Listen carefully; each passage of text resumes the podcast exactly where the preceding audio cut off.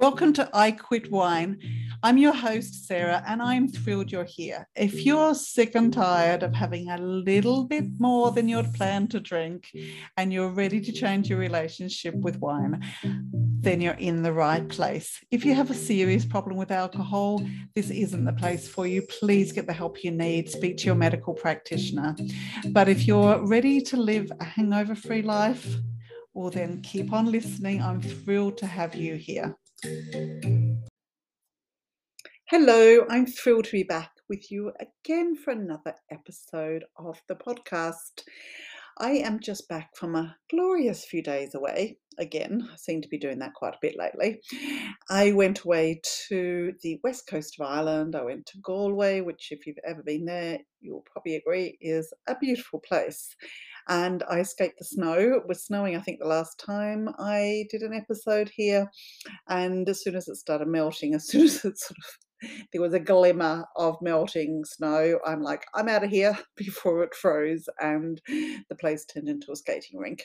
So off I went, and I had a lovely night in the hotel. I stayed in the G Hotel in Galway, and then met my business buddies the next day for an amazing day of masterminding and up leveling and chatting and eating, and it was wonderful and uh, then stayed another night, had a lovely breakfast, and more chatting, and then I had a day by myself in the ho- hotel to work on my business and do some journaling and yeah, went off for a big long walk then along the sort of Salthill promenade before going to stay the night with my son, who lives and works there with his girlfriend. They both work in the hospital in Galway, and um, had a lovely night. We went out to a gorgeous tapas restaurant just up the road from where they live. And um, I'm always interested whenever I go out to dinner. When I was in the hotel, I didn't even bother looking to see what sort of alcohol free options they had. I just ordered sparkling water. Sometimes I just, that's what I fancy sometimes, but I'll always ask for it in a wine glass and with a slice of lime or something to make it taste nice. And I did. I did get a lovely little dish of lemon and lime to put into my big wine glass full of sparkling water, and that was just fine.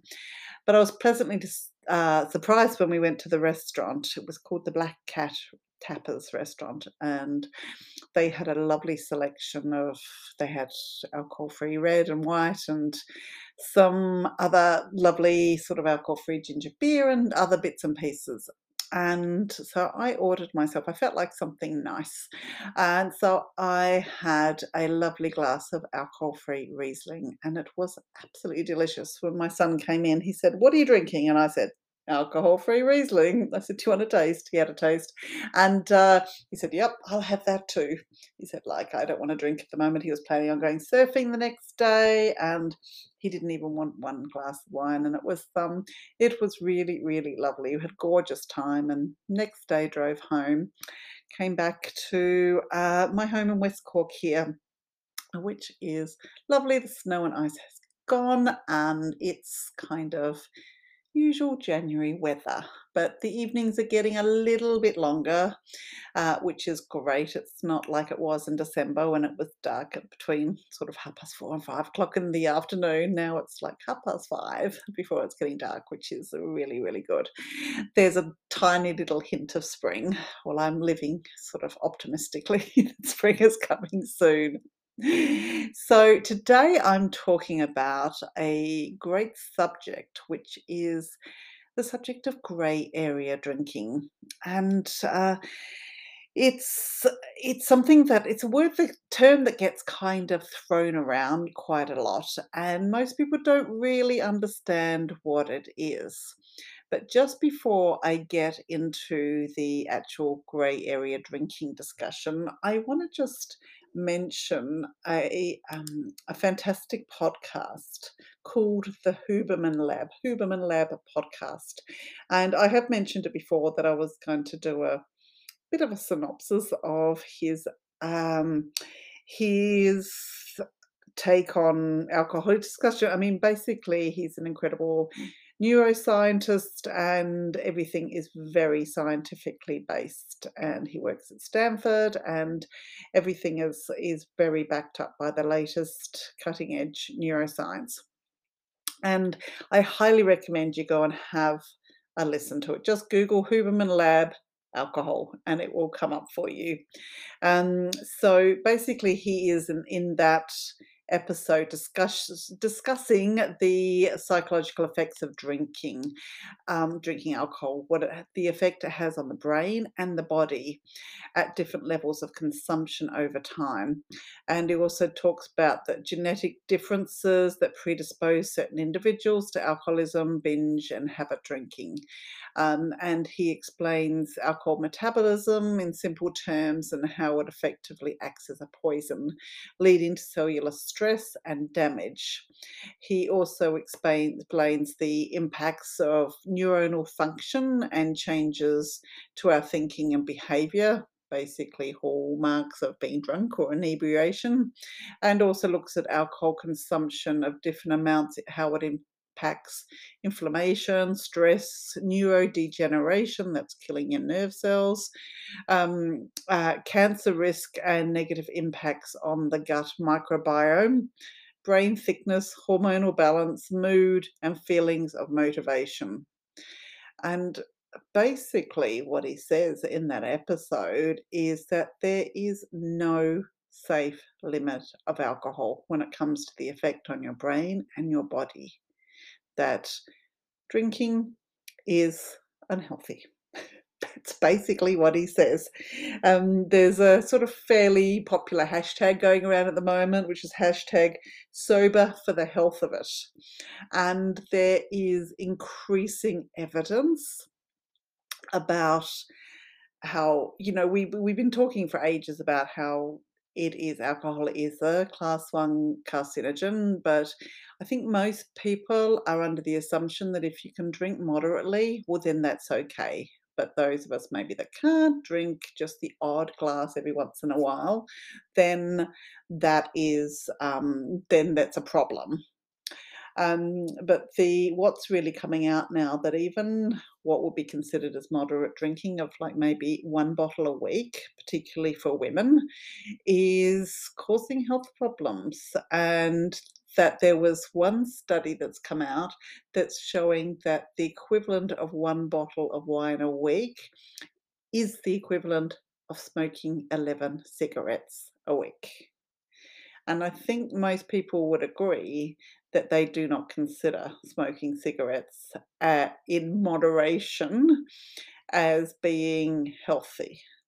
So the um, it really does give you a lot of food for thought if you are thinking of completely stopping alcohol then you can do it just for your health, if for nothing else. And it also has got so many other benefits as well to your self esteem and your mental health and everything else.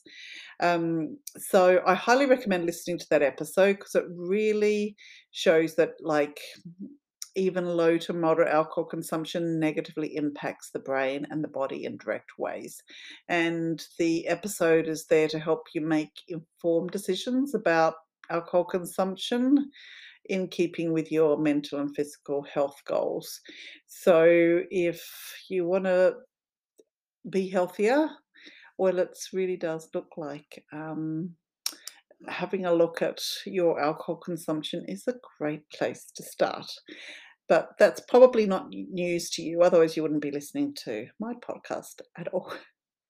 So, let's talk about grey area drinking grey area drinking. So, what is grey area drinking? It's um, it's considered um, it's considered the area between what would be called very low consumption, what some people would be called social drinking, but the word social drinking is so vague. Um, so it's the area between the extremes of the sort of rock bottom and the every now and again drinker.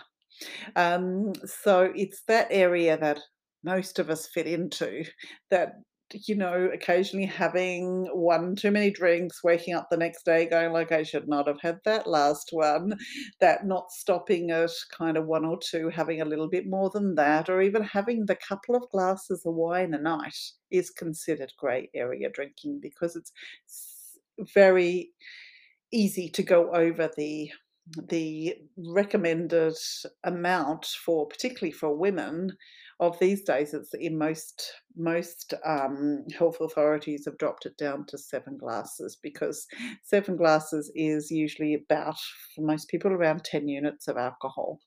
Um, so there's because there's no safe or recommended healthy level of intake of alcohol, it's hard to sort of say exactly what grey area the impact of grey area drinking is on people.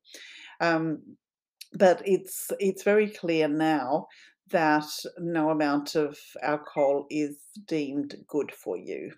Um, so the you know there have been studies over the years you've heard of them that with potential cardiovascular benefits derived from drinking even small amounts but i think um, it's been it's now very clear that those any of those gains are mitigated by the increased risks of developing cancer or other diseases as well as increased risks of harm like accidents or drink driving or anything like that. Um, so symptoms of grey area drinking. Well, probably listening to alcohol-based podcasts is probably one. Looking at all the books, Googling, do I have an alcohol problem? It is difficult to diagnose uh, because it's, it is a bit of a fuzzy zone. Um, uh, because most people in this zone don't have any particular symptoms. They're functioning well. They are um, they are leading what will be considered fairly normal lives, um, and there's no real clinical diagnostic criteria for grey area drinking. Um, so, and they don't fit into the sort of alcohol use disorder range of drinking. Um, so the lines aren't particularly clear they people that are grey area drinkers can look like normal social drinkers, whatever that actually means, but there are a few ways that you might be slipping into sort of dodgy territory when it comes to your drinking habits. So generally people in the grey area drinking zone have had periods of time where they've stopped drinking weeks months and sometimes years um, but they don't continually stay stopped. It's very much a stop start pattern, and that would be most of the people I work with. It was certainly my history up until fairly recent times. Is this, this stop start stop? I always managed to stay stopped for longer, longer, longer periods, but still it was always going back to it. Um, very often they very quietly worry and question their drinking, um, often for many years before completely stopping for good. And for me, that was 15 years. And often they they have this internal conflict about like a small voice inside um, telling them they need to stop, and then on the other side telling them they're absolutely fine. They don't need to really worry. It's like the, it's often called the angel and the devil scenario going on. On one hand, it's just like, you know, you should stop. You know, this isn't healthy for. On the other side, come on, you need to live. You need to have some fun. You deserve it.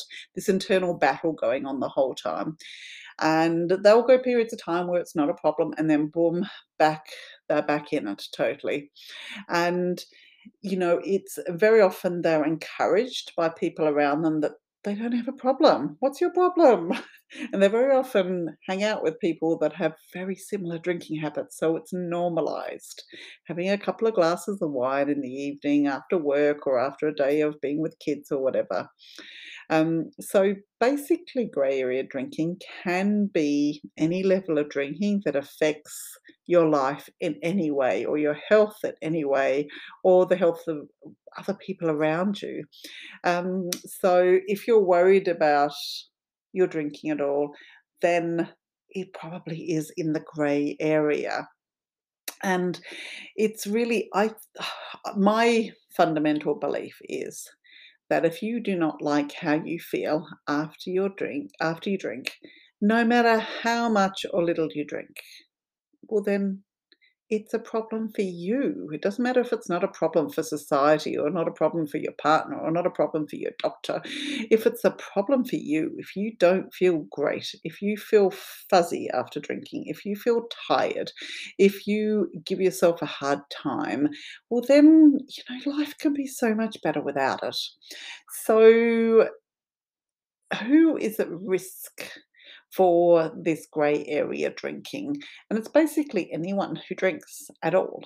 Anyone that drinks a small amount. It's it's it's funny that like it is a slippery slope. Alcohol is definitely because of its very nature of being so highly addictive that it is something that you have to over time drink more to get the same effect. So if you want if you start off with having half a glass of wine after work on a Friday to sort of celebrate the end of the week and relax, well then after time that might become one glass or two glasses and then it might start on a Thursday night or a Wednesday night and generally over time it will get more and more often and the amounts will increase.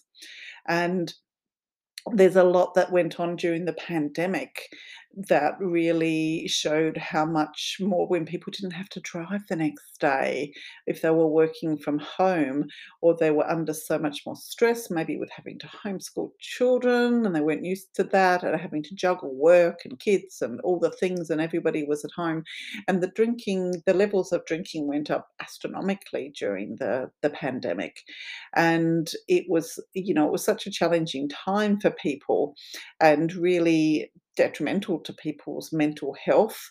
And um, the, the the levels of drinking went up and up and up. Also throw into that particularly with women becoming being perimenopausal or menopausal um, the far makes them far more susceptible to grey area drinking and i hold my hand up high with that one too very often it starts off with being postnatal after first, second, or maybe third child, that you begin to lean on it a little bit. And women, the the mummy, the mom, the mom wine culture, like women are marketed to.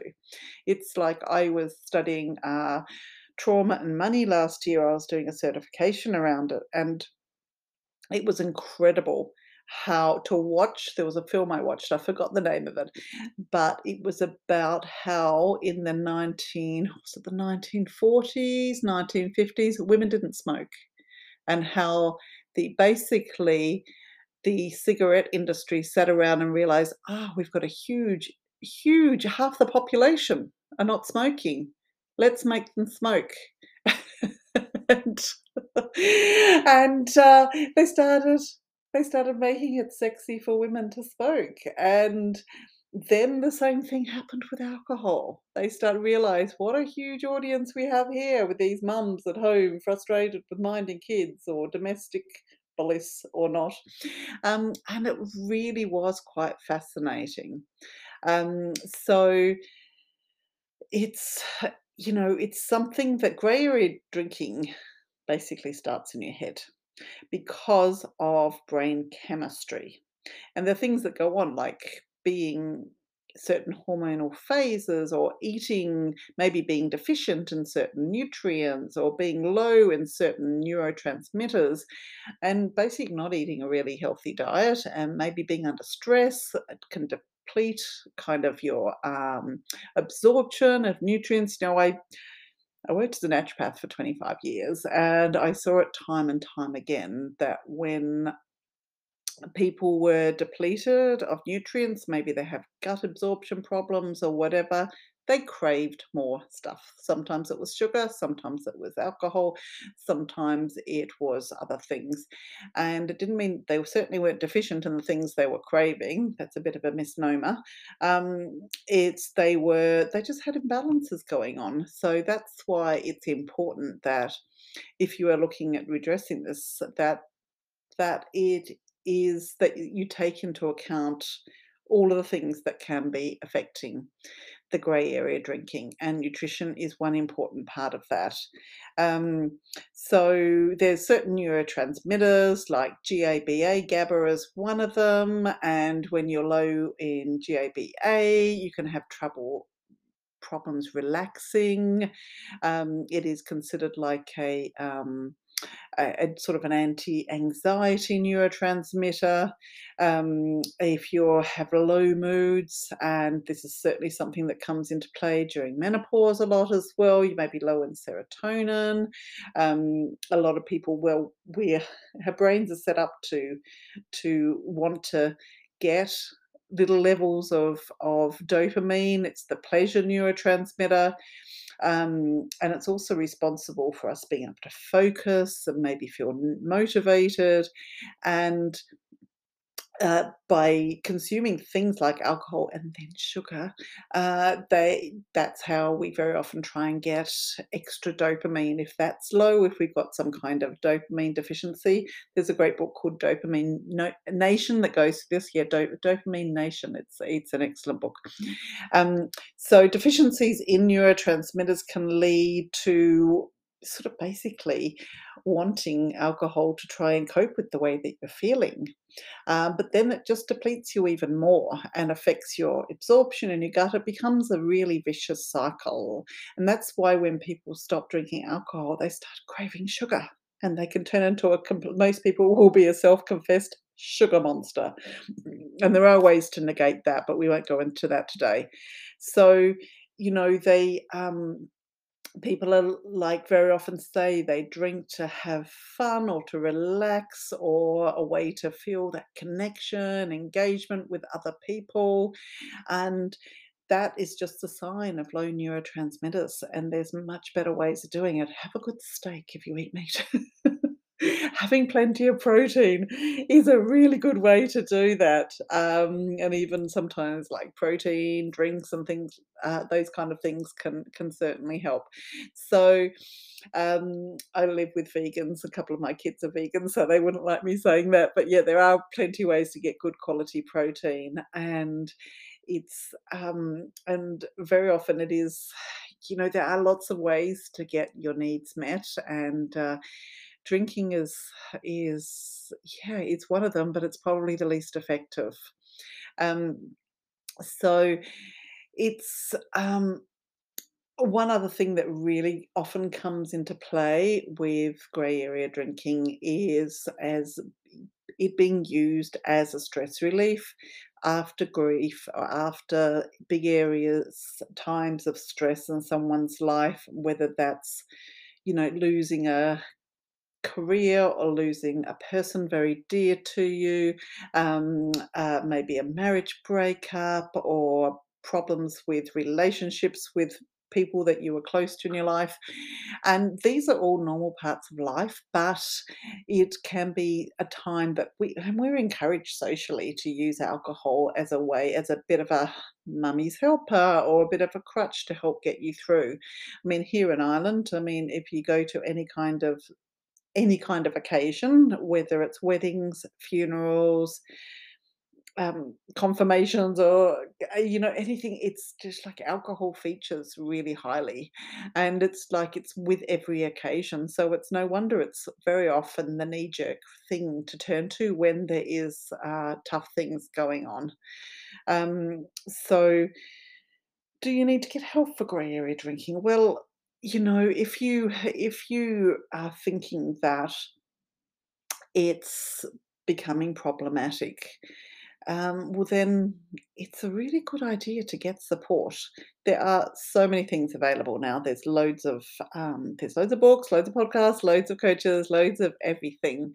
Um, the um, I am creating something very very soon, and if you want to sort of show an expression of interest, I'm basically creating the I Quit Wine Academy, um, and it's going to be a sort of 90 day holistic experience of looking at all of these areas and making it the most sort of pleasant and rewarding journey possible for bringing together my 30 plus years of working with people and helping them with their with their health with their mindset with all of the things all of the things and uh, i am going to be doing the first round of it fairly soon. And if you're interested, just pop me an email at IQW, standing for I Quit Wine, with Sarah. That's W I T H S A R A H at gmail.com.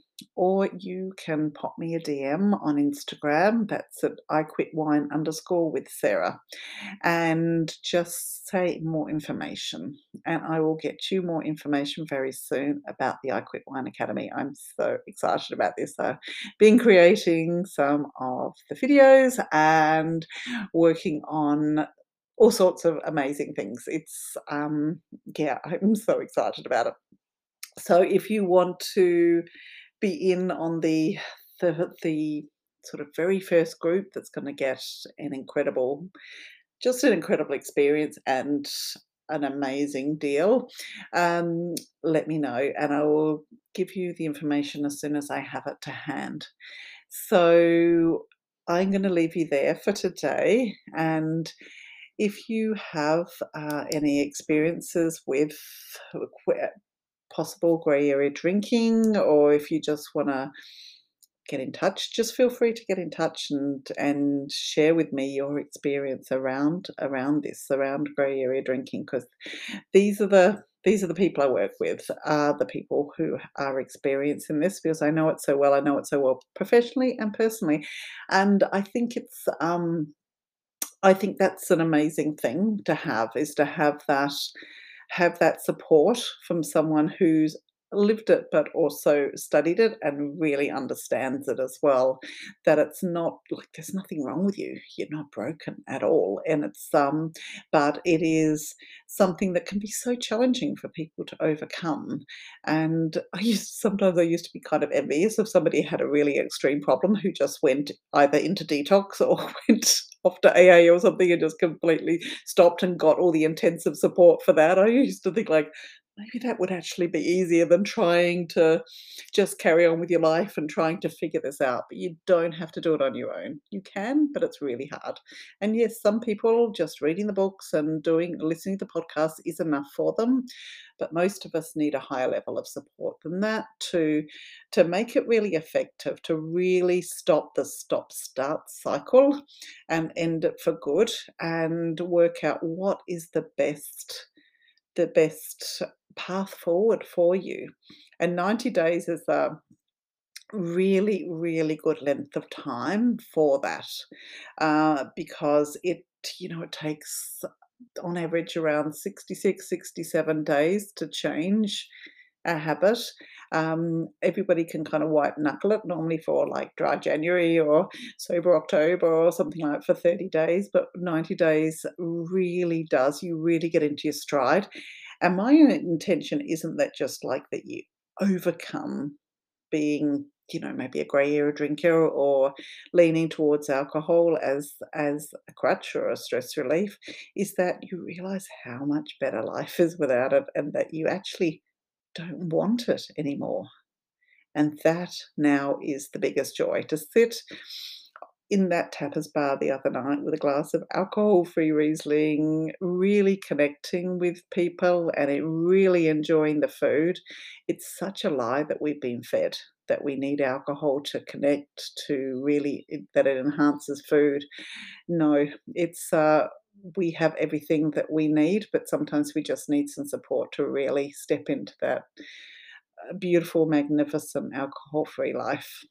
So if you want any help with that, just pop me a message and I'd love to help you. And I'll be back with you really, really soon. Bye for now. Thank you so much for listening. If you'd like to hear more, I would love you to subscribe to the show, and a rating review would be so, so welcome. And pop along and see me on Instagram at I quit wine underscore with Sarah and feel free to pop me a DM and say hi and tell me what you've loved about the show. I'll be back with you really soon with another episode. Bye for now.